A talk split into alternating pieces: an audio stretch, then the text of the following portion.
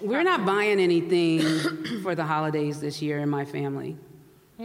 Um, we're putting all our money towards, you know, frontline activists and artists and institutions, and we're not buying anything. We don't need anything. We have everything.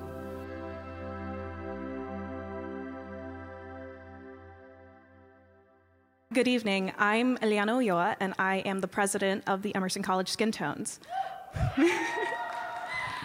On behalf of Emerson College's Office of Intercultural Student Affairs, the Social Justice Centers, uh, Flawless Brown Artist Collective for Self Identifying Women of Color, and Arts Emerson, I would like to welcome you to the live taping of Adrienne Maree Brown and Autumn Brown's uh, How to Survive the End of the World podcast featuring special guest Toshi Reagon. Yeah. We are excited to be joined today by three special guests. Adrienne Maree Brown is the author of Pleasure Activism The Politics of Feeling Good and Emergent Strategy Shaping Change, Changing Worlds. Yeah. she is a writer, a social justice facilitator, pleasure activist, healer, and doula living in Detroit. Autumn Brown is a mother, organizer, theologian, artist, and facilitator. Autumn brings over 10 years of experience facilitating organizational and strategic development with community based and movement organizations and training organizers in consensus process facil- facilitation and racial justice. And last but not least, we have the incomparable singer, songwriter, and musician Toshi Reagon, who has been a mainstay in the entertainment and music industry for more than 30 years. Toshi is uh, considered a one woman celebration of all that's dynamic, progressive, and uplifting in American music.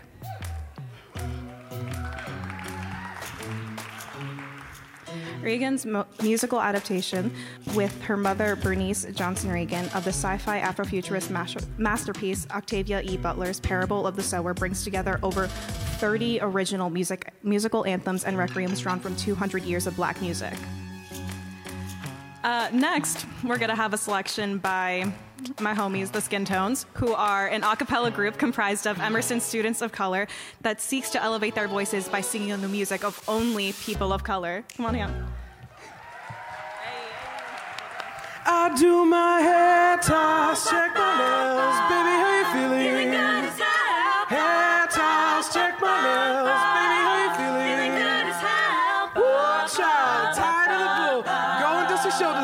keep it moving, yes, Lord, trying to get some new. In there, swimwear, going to the pool. Come now, come dry your eyes, you know you're a star, you can touch the sky.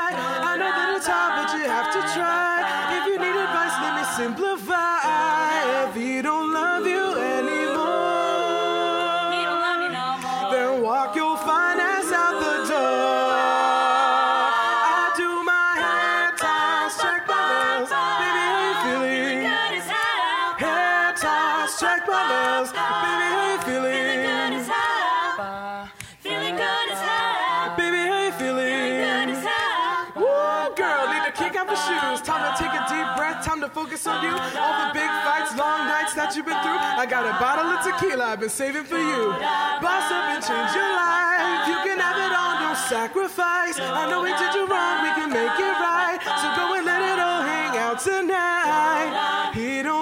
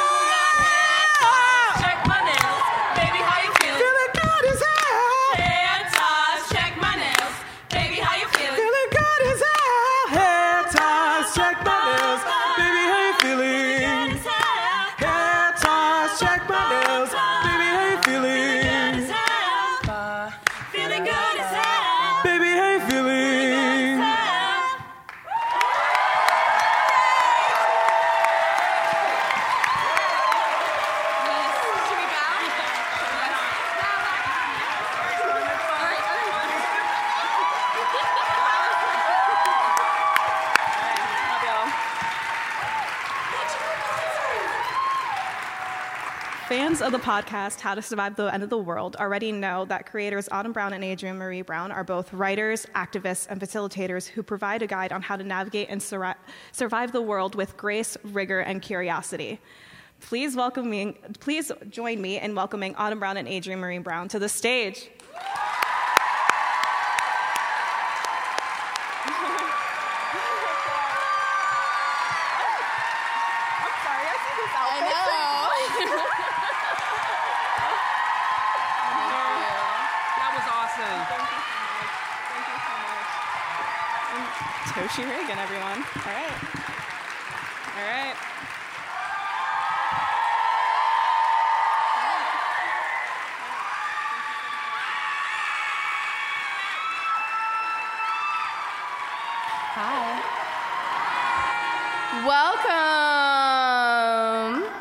People here. I know. That's always exciting. This is um, this is our friend Toshi. she kind of famous. A little bit famous. Oh my God, her parents are here.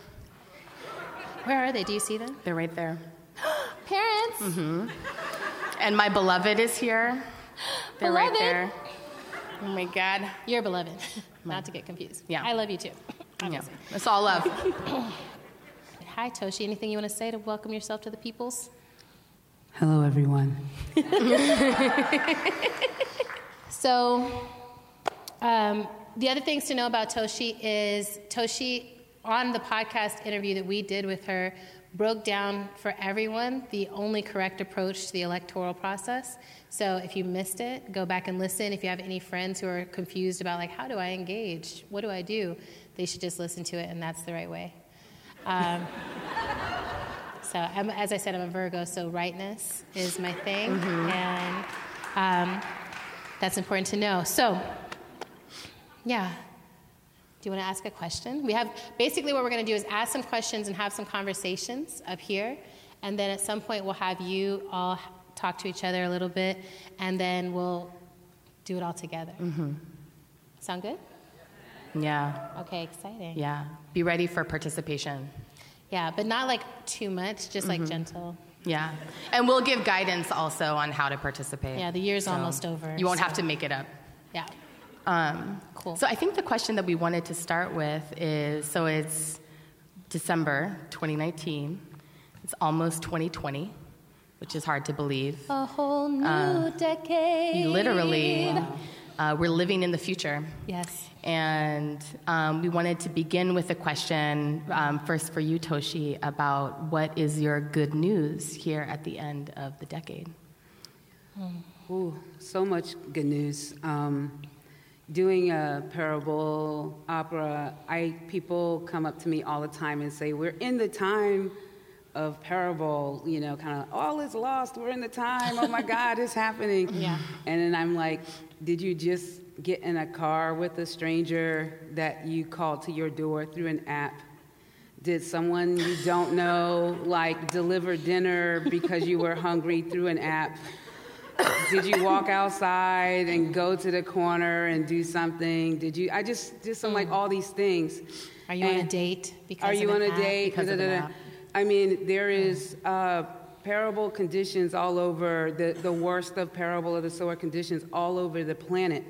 But if you are not in those conditions, it is excellent, not just good news. And actually, you are not to bend in energetically into the idea that it is going to happen to you. You have to bend in the other direction, mm. and it is your job to rescue and save everybody else on the earth. Not so much applause about that, but it is the only way that you will exist.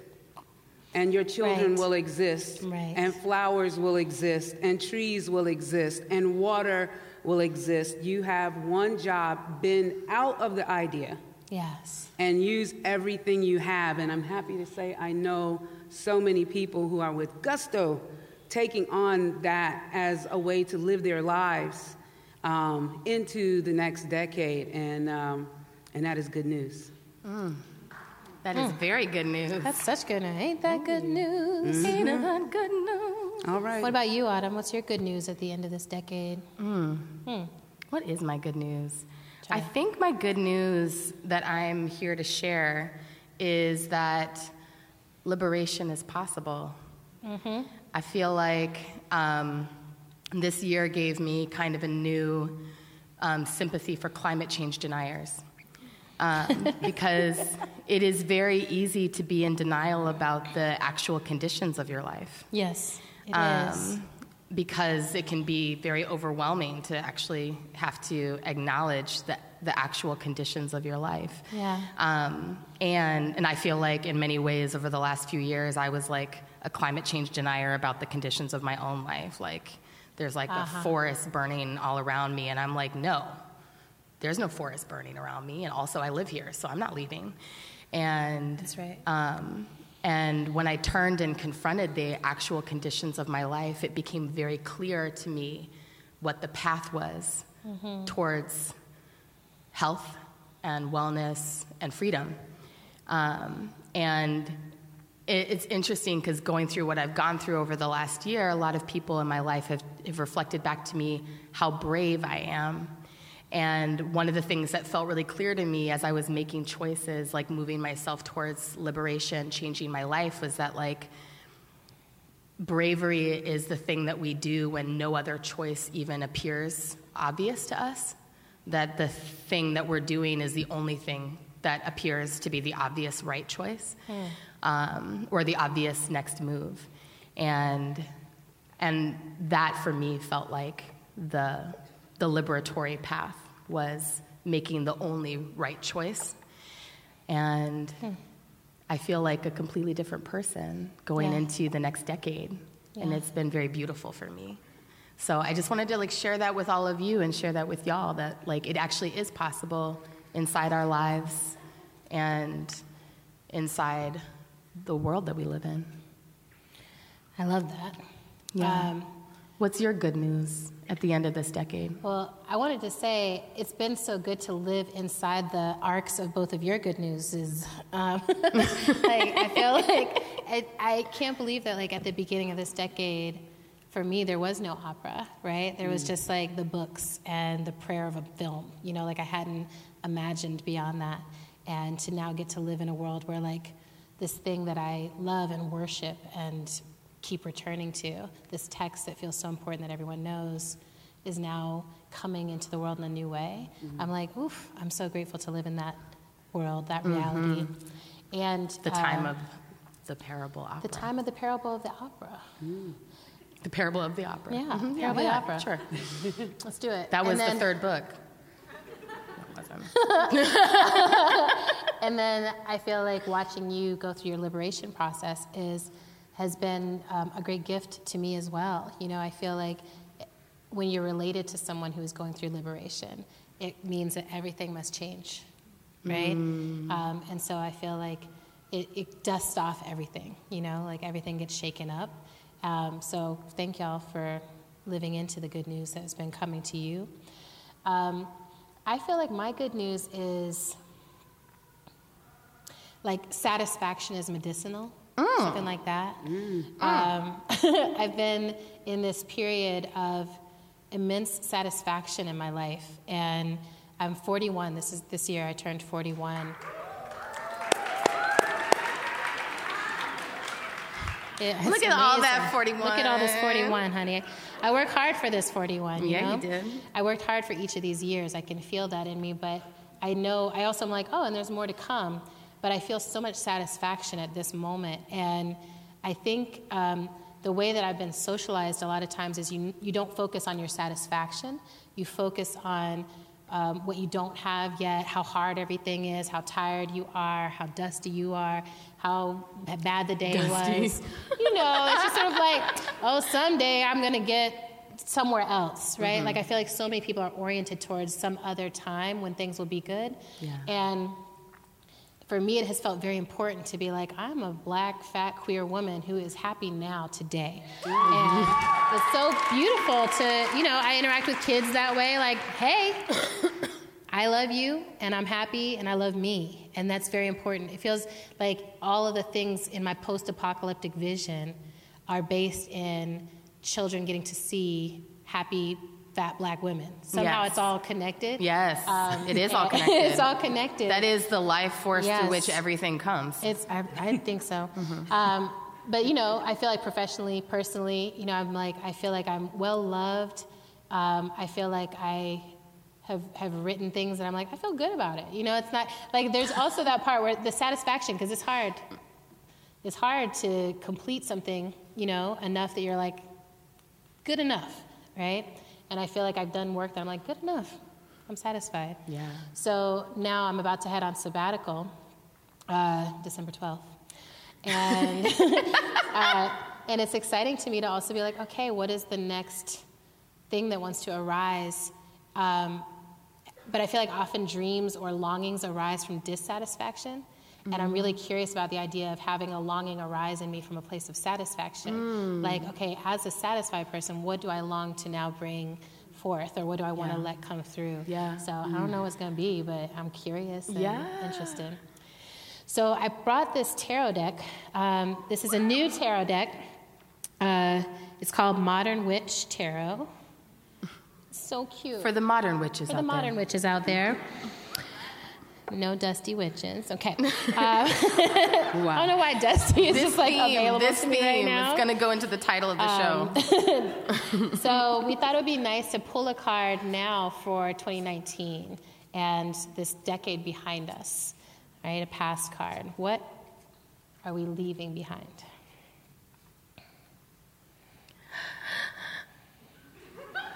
Is that baited? Ooh. Well, we are leaving behind the Six of Swords. Can you hold that up? I'll read this. That is a very. All right, so this is what's behind us. You're going to need to make a difficult choice, one that may, may might feel painful and almost impossible. However, you know deep down that this is the best path forward. It's definitely going to be rough waters for a while, and your emotions may fight you. But logic tells you this is what you need to do. Be well as you walk forward into the unknown. What? Wow, that's good. Does that resonate? I know. I'm like, we gotta keep. I was like, we're still in the unknown now, y'all. Mm-hmm. So, but that's what was behind us. We got to the unknown. We made the hard choice. we made the hard choice. Mm-hmm. Did y'all make a hard choice this past decade? All right. So We're hearing later, a lot of like sucking of teeth, so I think yes. later. Maybe we'll pull a card for what's coming. We'll see if we're ready for all that. All right. Beautiful. Thank you, Adrienne. Yeah. That thank you. great. Also, your child just texted me. That's Really? a good What did she say? Um, they said hi. Oh, that child. Mm-hmm. Okay. I I have say three. hi back. See, I got my children phones a couple of months ago, and they have now just started. They will only text other people. me. They text They me won't. They won't text or call me. But they love you so much. They do love me. I They know that they love me, me. like, "Are you with my mom?" so It's like you could just text me anyway. Um, so, um, Toshi, we wanted to engage you a little bit around um, the opera, and particularly thinking about your um, your time here at Emerson. You're in residency here for the next year and a half, and um, you know, I really experience you as one of the great teachers of our time, that you teach through song, you teach through writing, you teach through presence, the way that you hold space while you're performing, um, and um, and also just the way you hold space in, in any room. And um, I was wondering if you could talk a little bit about how you are um, interpreting Octavia's Butler, Octavia Butler's work as a teaching tool for our time. Um, what do you hope to awaken in people as a part of the process of engaging with her work in this way? Um, thank you. I think um, one of the first times we did the opera, it was the U.S. debut. It was at um, University of North Carolina by um, Carolina Performing Arts. And before we did that, they gave me a fellowship. And the fellowship was uh, called the Still Fellowship. And it was, um, I was supposed to meet a, a faculty person, and the faculty person um, would then think about um, from their work how they would like to engage the community Yeah. that they were in, and then um, and then and through the uh, vehicle of art, maybe we could do some communication. And one of the things was uh, you have a, a school and faculty, and they were like, "We know so many things, and we and then we don't necessarily know." how to get it from you know this academic world into the general stream. And so that's where the artists came in. Um, and i had a dinner and they said they invited all of these faculty members in and they said which one do you want to work with? And i was like they're all awesome i'll work with everybody who wants to work with me. And um, Turn and it around. yeah. Uh, they were amazing. I wanted to work with all of them. And I Uh-huh. went home and I drew a picture because I just didn't really know what it would look like. But I drew a circle and I put these lines and I put issues that are in the book and then I kind of surfaced them through the faculty of what might be issues through Hmm. um, in that community. Uh-huh. And then it took, and then I'm still going back. And then I decided that the show would not be the point of its existence, but a path would be the point, and the show would be a belly button. Um, it would be a place for us to gather. And Hmm. A belly but, button. Yeah, but all of these things could happen walking into it, and it could continue walking out of it. Uh-huh. And um, Parable of the Sower and Parable of the Talents surface so many um, issues um, that, you know, in, in this country in particular, but on the planet, that literally you can do anything. Yes. You can gather around any issue. And that also, I didn't have to be the, the a center voice. Like I make the, I make it accessible. But I don't know these communities better than people who live in them. That's I don't understand them better, so I would be like, "What do y'all want to do?" and That's right. um, and how do you want to do it? And I tried to be a good listener, and um, and so now everywhere that we have done the opera, this process happens. I come into the community, and I come back um, over and over again before the show happens, and then I come back after the show happens. And, um, and then here we have, you know, this great residency um, that's funded. Um, Arts Emerson has done a, an incredible job of, of helping to create a circle, a giant circle of people who will be engaging through, throughout the next year and a half and beyond. I don't really see an end.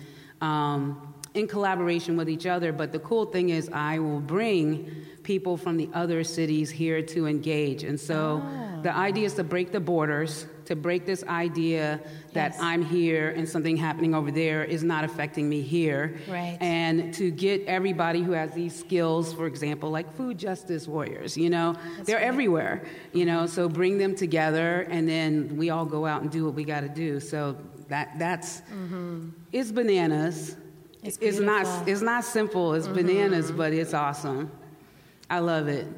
I love it. That's how we doing it. That's how we doing it. How I love it. it. I love it. Yeah. I feel like you are, um, you know, I think of it dandelion style, right? Like dandelions contain an entire community structure inside of each little piece of them. So when a dandelion blows and it seeds somewhere, it's like a whole community is popping up here. It's not just me, one dandelion, right? And I feel like I'm looking at the communities you've been landing in now and seeing that. And it's beautiful to come behind you, right? So, like, you know, we did a, an emergent strategy immersion in Durham, and it was like you had created so much fertile ground of people who were thinking about apocalypse and in a, as a place of possibility, and thinking about. sorry, y'all, I'm recovering from an illness. Um, But is it though? I hope I'm recovering. Yeah. anyway, um, so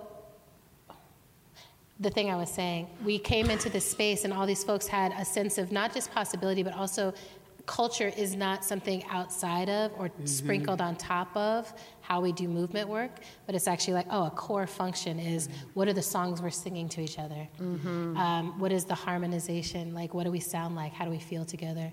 So I just want to, I'm grateful for how you're moving it. And um, we want to talk, you know, one of the things we were, we, we teased y'all with was talking about climate apocalypse. And teaser. It's always fun. So and one of the things I keep thinking about is how do we reframe our concept? Because I hear people say we need to save the planet. Like, how do we protect the planet? The planet's going to die. The planet's all this stuff. And I'm just like, I, I have a different frame on it, which I think is. Um,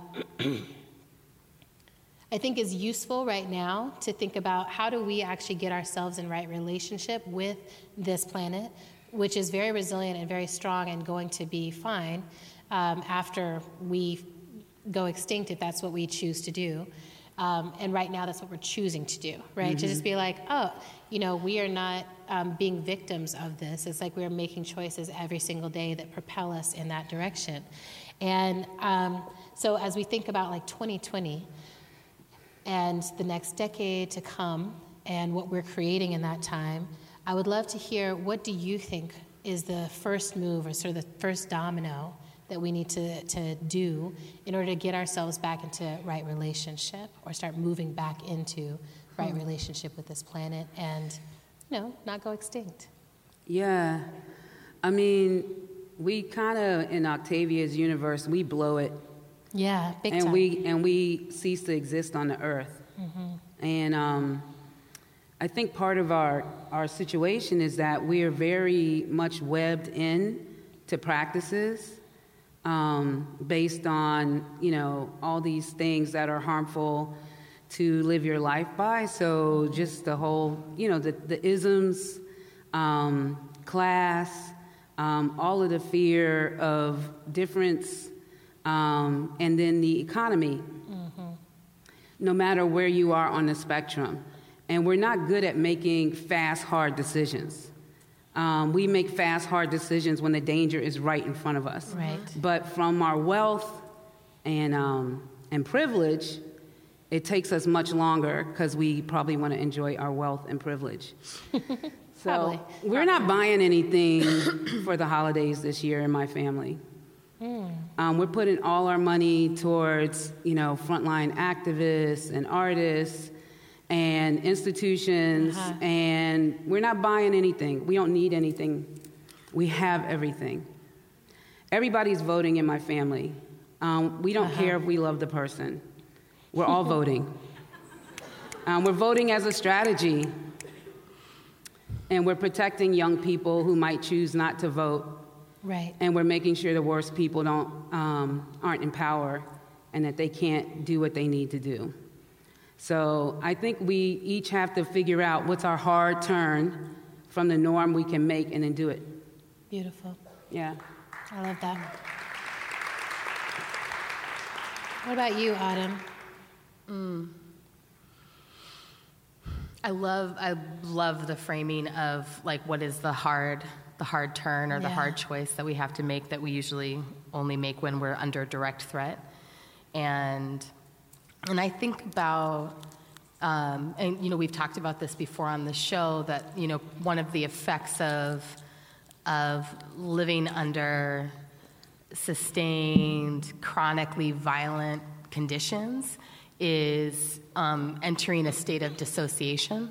Mm-hmm. Um, and the way I think of it is like, well, you know, we live in a police state and regardless of whether you are directly targeted by the police, you still are living in the police state. And there's some part of you that's conscious of the fact that that is where you live. Mm-hmm. Um, and that part of us tends to get shut down. Um, and so we're moving through. Uh, we live in a very, very violent society, a society that's very comfortable with violence. And we and I think we all collectively navigate that with a lot of dissociation. Um, and that, I think, is part of why it's hard for us to make those hard turns because yeah. we're not accustomed to noticing when our threat response is awake and activated in our systems and that threat response all, all of the responses that our nervous systems have are it's a very elegant design. It's very intelligent. It's there to serve us. Right. um, and so to me one of the things that i think about is is um, recovering cultural practices and healing practices that help us get in touch with the information that's coursing through our bodies all, at all times so that we hmm. can recover a sense of agency, so that we can make decisions that are actually in alignment with our highest good and our deepest values, so that we can even assess what our values are, right, that are helping us make decisions. Because right now, I think, you know, particularly in social justice and movement spaces, lacking a, a way of being actually embodied with our values, we tend to default to, well, you know, what's their ideology? What's their politic? What's their principles? And, you know, are they actually like authentic or not, you know? Right. And we, we lose sight of the fact that, like, um, from an embodied place, we do know that we are only going to go if we all go together. Mm-hmm. There's Right. no one who deserves to be left behind, and there's no one who deserves to go more, right? It's actually all of us. Um, and, but, but I think we can only get there when we're here. We can't get there through like an intellectual process. Hmm. I like that. Thank you. That's a good idea. Yeah. Um, Can I just say one more thing? Yeah. Yeah, You could it's- say like 20 more things if you want. It's wanted. really hard. It's really hard work to do, Yeah. though. I should say, like, once I really started thinking, Toshi, your turn, I was like outside in my neighborhood and I realized how many people I didn't know. I Right. was like, I and my closest friends are blocks away from me. Mm-hmm. And I was like, oh, wow, I don't really know nobody right near me. Um, there's been a lot of change in my neighborhood, so a lot of people have left. And I think it's very hard to, um, you know, it's like go meet your neighbors Yeah. and like start a dialogue. Like, and It's like, you go meet your neighbors. and I'm kind of like, yeah, you know, white people who put a $2 million house on my block, I don't want to know you. Uh-huh. Um, you know? Yes. Uh, so it is hard work. It's I, very you hard. know, it, it challenges a lot of your, your own, sh- can I say that word? Shit. Yeah, it challenges your own shit, you know, Quite. quite a lot.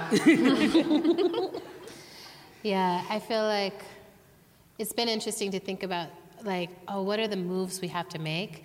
And what are the moves I have to make? And I always think about this. Grace Lee Boggs was one of my mentors, and she said that you had to transform ourselves to transform the world. And people love to say that. Mm-hmm. And, And put it in their email. They put it in their tagline, What's called? meme, T-shirt, GIF. Uh, yeah, I know what you mean. You know what I'm talking about. I know what you mean. That thing at the bottom. I'm like, who does emails anymore? You know. But I know Toshi and I trying to be in contact email. with each other is so funny because you're like, uh, can we do a phone call? I'm like, can we do a text? And you're like, a voice message. I'm like, okay. Um, but I think about this piece, like, how do we relieve ourselves from this idea that we are better than, which almost all Americans have baked in a little bit. Like, we are better than someone else. And so the fact that we were born in this country means we have the right to some existence that other people don't have a right to. And um, that when we travel, you know, everything should be organized around how we are, and that all the resources of the universe should be organized around how we are. And our We were actually predictable just needs. Talking with our father, uh, he's reading this book, How to Hide an Empire, and it was really moving to me. I had to repost. it. I was like, I want everyone to know about this because I'm like, you don't realize that you are imperial. Um, and so part of what I feel like, oh, one of my big hard turns is to really seek out inside myself what are the ways that I think I am better than um, anyone else mm. and more special than, more deserving than mm-hmm. anyone else, and how easily that comes, right? That comes in. And for the past couple years, with the books coming out and everything, I get treated in a very special way, like you are special, you know? Mm-hmm. And, And you know, are. I'm, I, I, I know I'm like awesome. Yeah. But it, it's not that kind of thing of like, no, you're not awesome girl. It's like, it's not that. Because the idea is not, I have to shrink any part of myself.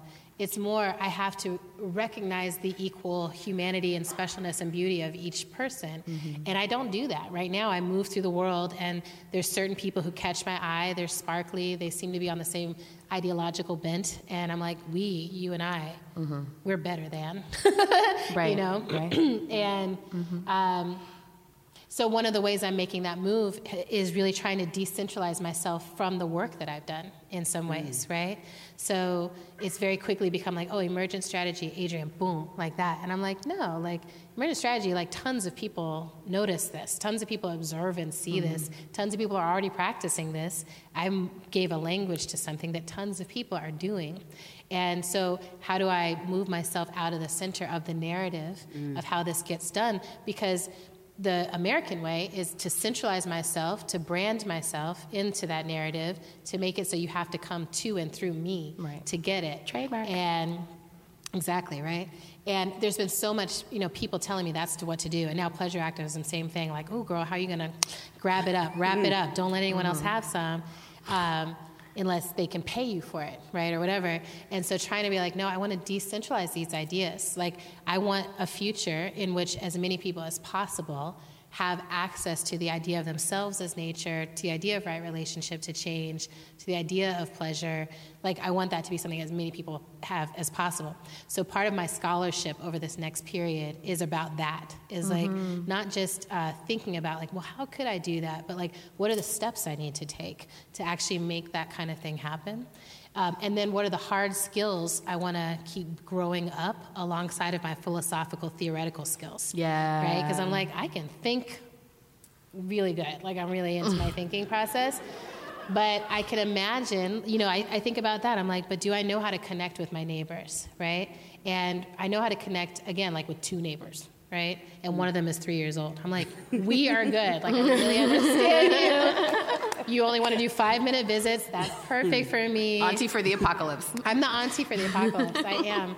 But I don't know how to explain that to a stranger. Like we just made on the road, and I'm trying to, you know, they're trying to decide if like I'm worth adding to the caravan of survivors, right? I'm like, I'm really good with theoretical conversations. I can facilitate this meeting. You know, I'm like, no, bitch. Like, can you help me deliver a baby? Can you like suture a wound? You know, stuff like that. So I feel like I'm really landing in, and I think everyone. I really feel like that's one thing that Octavia offered us was like what are the hard skills that go alongside of any other skills that you have and do you know that now is the time? Now is the time to have those. And i'll say in the last two weeks of my life i've had multiple experiences where suddenly something happened very quickly. And i was like do i know the skill set i need to know if i have to save this person's life? Do i know the skill set i need to know if i need to intervene right now? The police are coming. And um, some of this, some of the stuff is like, yeah, I really do. I have some skills, and some of the stuff I was like, I do not, but I could. Um, and I, I, I, I offer that to each of you to really think about that for yourself, not just yourself in the scale of like as a student or a part of something, but like as a human being. If the apocalypse happened on your walk home tonight, and suddenly there were people that needed help, Dun, dun, what can you do to help them? Right? And I think we need to get very tangible about that. Because, you know, this electoral process, I don't know. You know, I really, I prepare for the post-apocalyptic. Like, I'm like, I don't know if this electoral process is going to last too much longer. Like, I think if we have another Trump victory, I think the whole thing might, we just might go Puerto Rico on these people, you know? and Just mm-hmm. be like, no, right? Bomba riots in the street, mm-hmm. we're done with this. So, and I'm excited about that. So, I do want to pull a card now for the coming decade. Hmm. All right. So this will tell us kind of how to prepare for, what to be alert for. It's not a future, you know, it's not a, I always say don't try to use the tarot to predict things just for yourself. Yeah. We use Octavia for that. All right. You want to pick the card, Toshi? Sure. Use your left hand.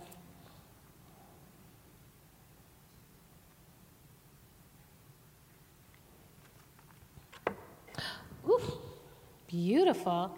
All right, so before we got the Six of Swords, now we got the Ace of Swords. Wow. That's amazing.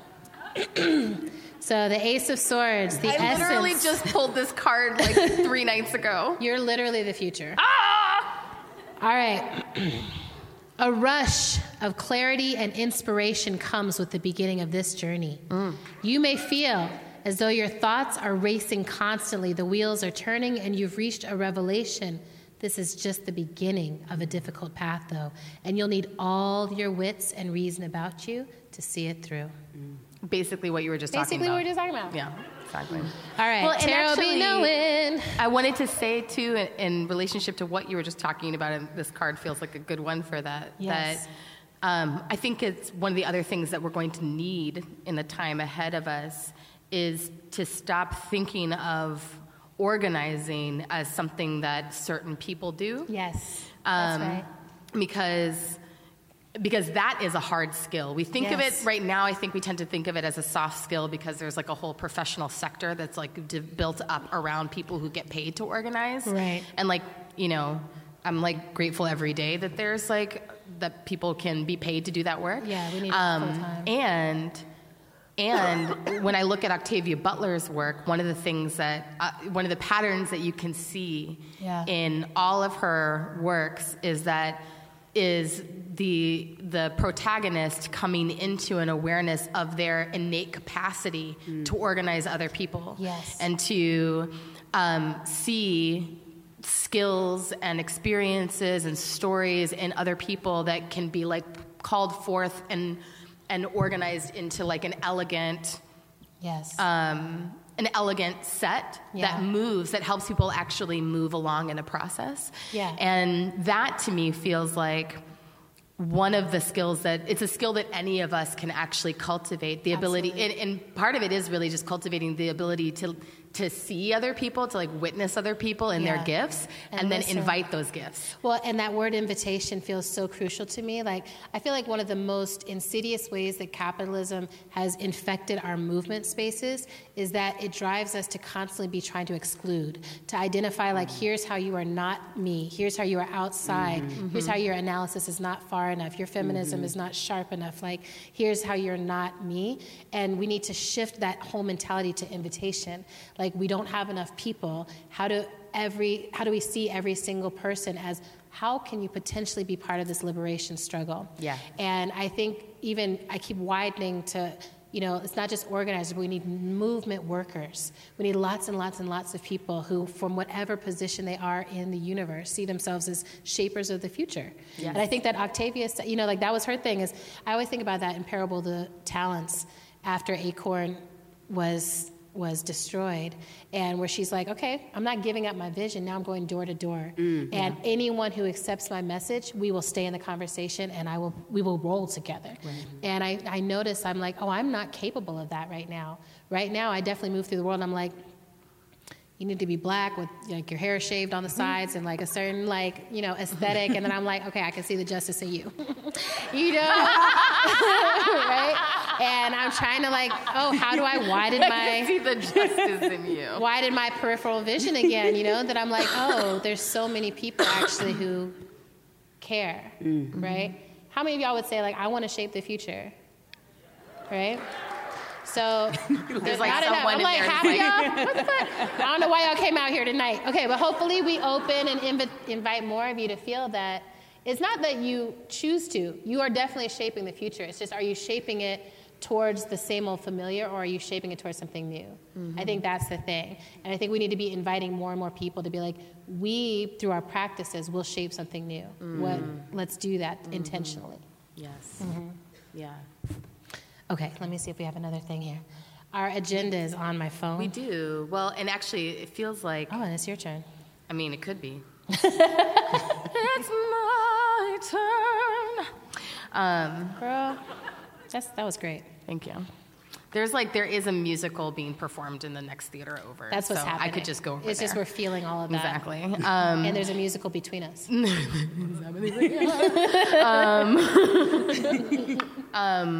well, I, I think i in relationship to everything we've been talking about, there is this question of well, what are the actual barriers to us being able to see our capacity to vision and shape the future with intention. Yeah. Um, and Toshi, one of the other questions we were interested in asking you is is your perspective on like what are the barriers that you see people still having around acknowledging and being like in the reality of climate apocalypse? Like, Mm. what do you feel like are people's barriers to acting? I mean, I know my barriers are, you know, I know what I know, and I want what I want, and um, and I have to be taught like new things, and I have to want to learn new things, and I have to be aggressive because I have to pay attention that now people are ringing a bell really loud, and so now I'm like, oh wow, I actually hear it. Uh-huh. And, um, and I just think a lot of us are, um, are inside of that process. You know, trying to figure out, like, you know, am I going to hear this bell? Am I going to pretend like it's not ringing? Um, and I think that's, that's it. We're also like, yo, they got us. They got us Yeah. and we're going to have to, um, you know, divest from these systems because they are uh, sending us. I mean, I love, you know, gadgets, Me too. but they're being used so poorly Yeah. and um, so violently that we have to each make decisions. Like, why are we just accepting everything that they give us? Or why are you tying your bank account to like 20 different apps? Like, why are you doing that? Why are you getting rid of cash?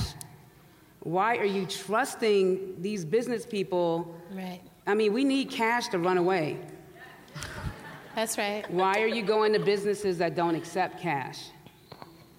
You know, like all of that has to change. So, Why are you paying uh, taxes? yeah, My you know, you don't want to go to jail. they got us on the taxes. It's not strategic Yes. at this point, but It's it will not. be. I learned that. Yeah, it will be. Yes. So I just, I, yeah, I think that's that's what's happening. Yeah. You know.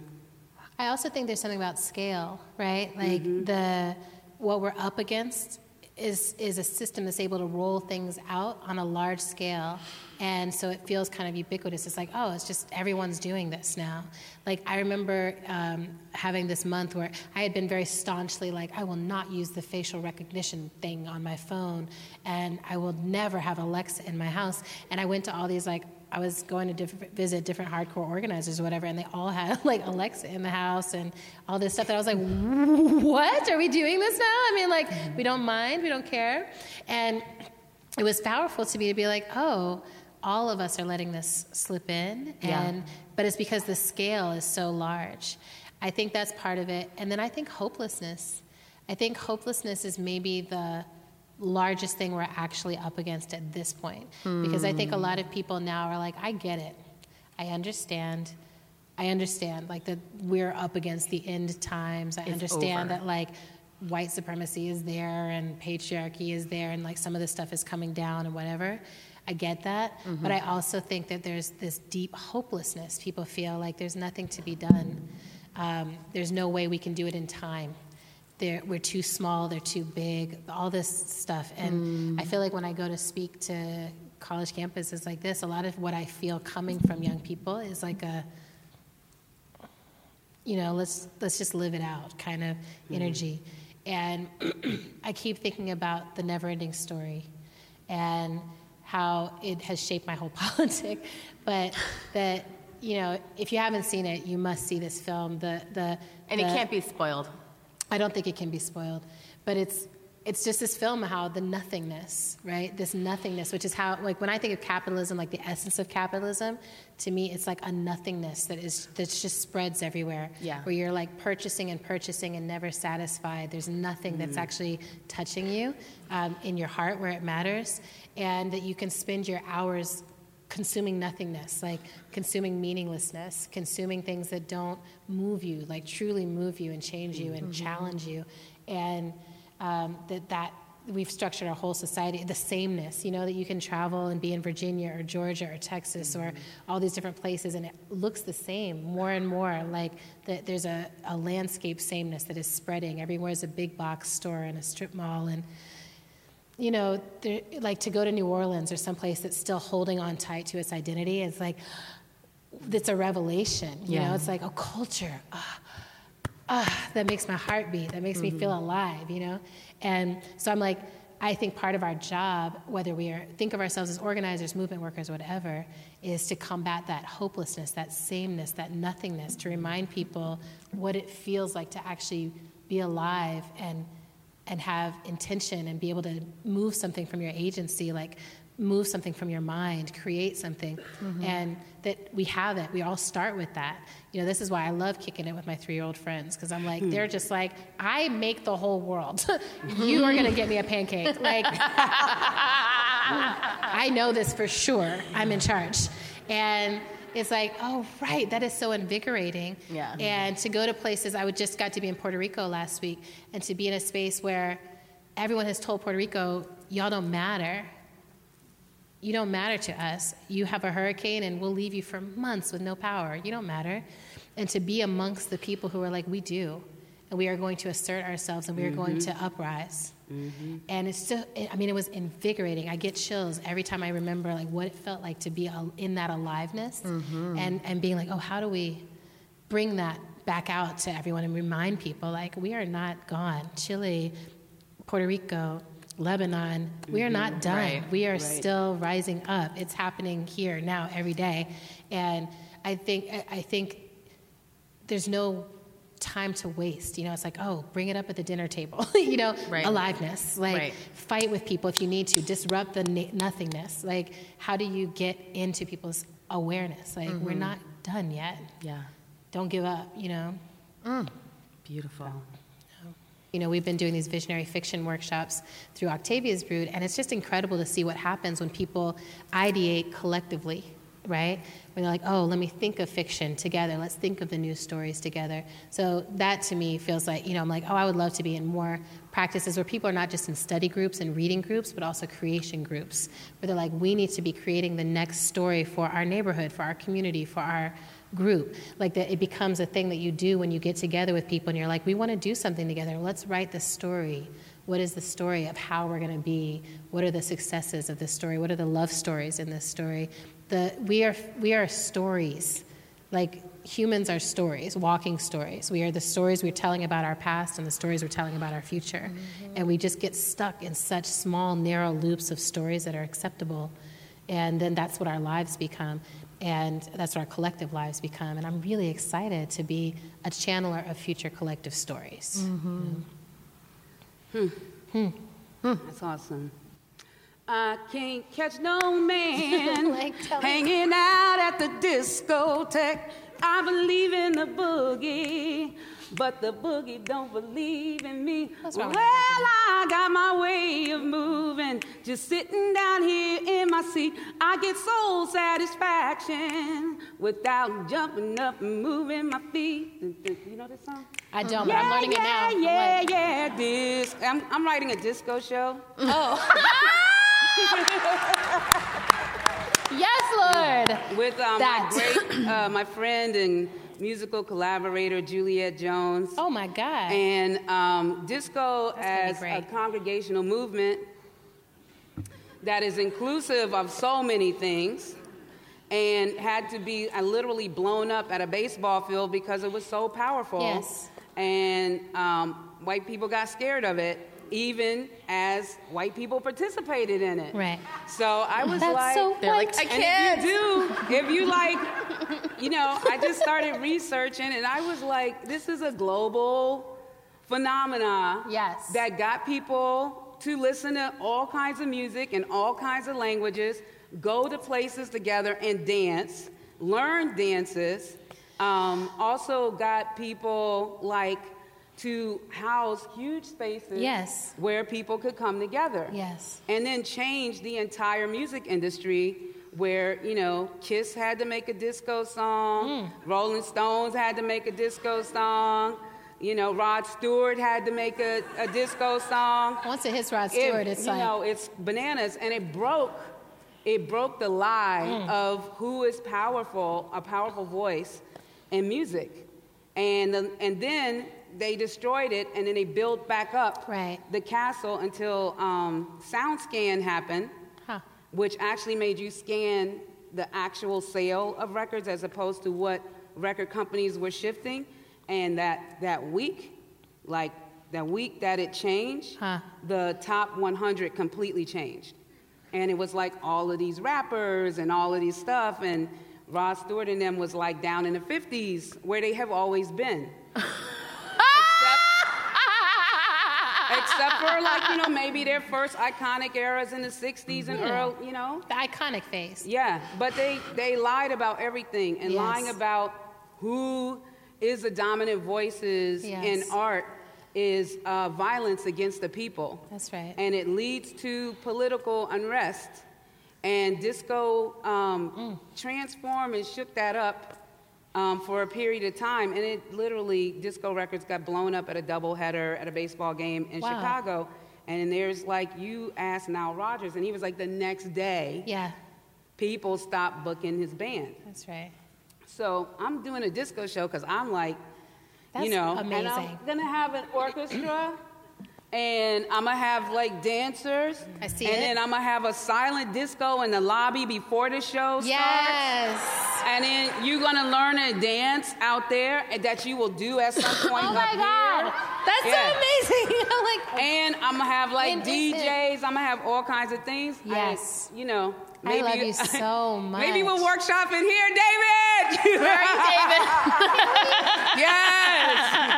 I also want to say that Autumn is dressed for the role. She's already have got any I'm like- for a disco dancer or anything like that. We're gonna have a lot exactly. of fun and, and dance and move together and tell the truth Yes. about who we are and how we exist on this planet. And again, do some stealing. Mm-hmm. So reclaim it. that's what I'm writing. I love that. Yeah, we should do a workshop. I'm. I'm already. I'm like, girl, we, we are doing the workshop already. Right. yes. So I just want to know how deep is your love? Is your love? How deep is your love? I really need to know. Cause we're living in a world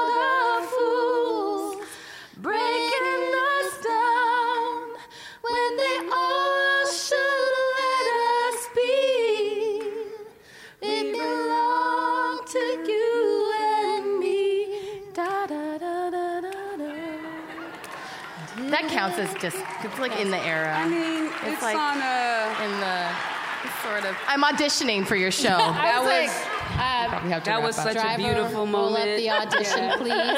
Beautiful moment. So I know that we've reached time. I want to say you're the best ever. You are the best. I'm a devotee. And we of are Toshi. devotees of you. Um, and also, thank y'all so much for really honoring the question part of the Q and A. Like y'all came through with Excellent questions. Um, and Ask thank questions. You so much to Emerson, um, to Mia. Thank you for insisting Mm-hmm. upon having us here. Thank you, David. Thank, Thank you, you, everyone, for showing up in the snow. We are so grateful. We can't believe that this continues to be something we get to do and people invite us to do because we're having a blast and it's so great. Thank you, Thank Skin you. Tones. Skin tones. Yes. Y'all were everything. Yes. And um, we love y'all. Yeah. See you soon. Good night. Night.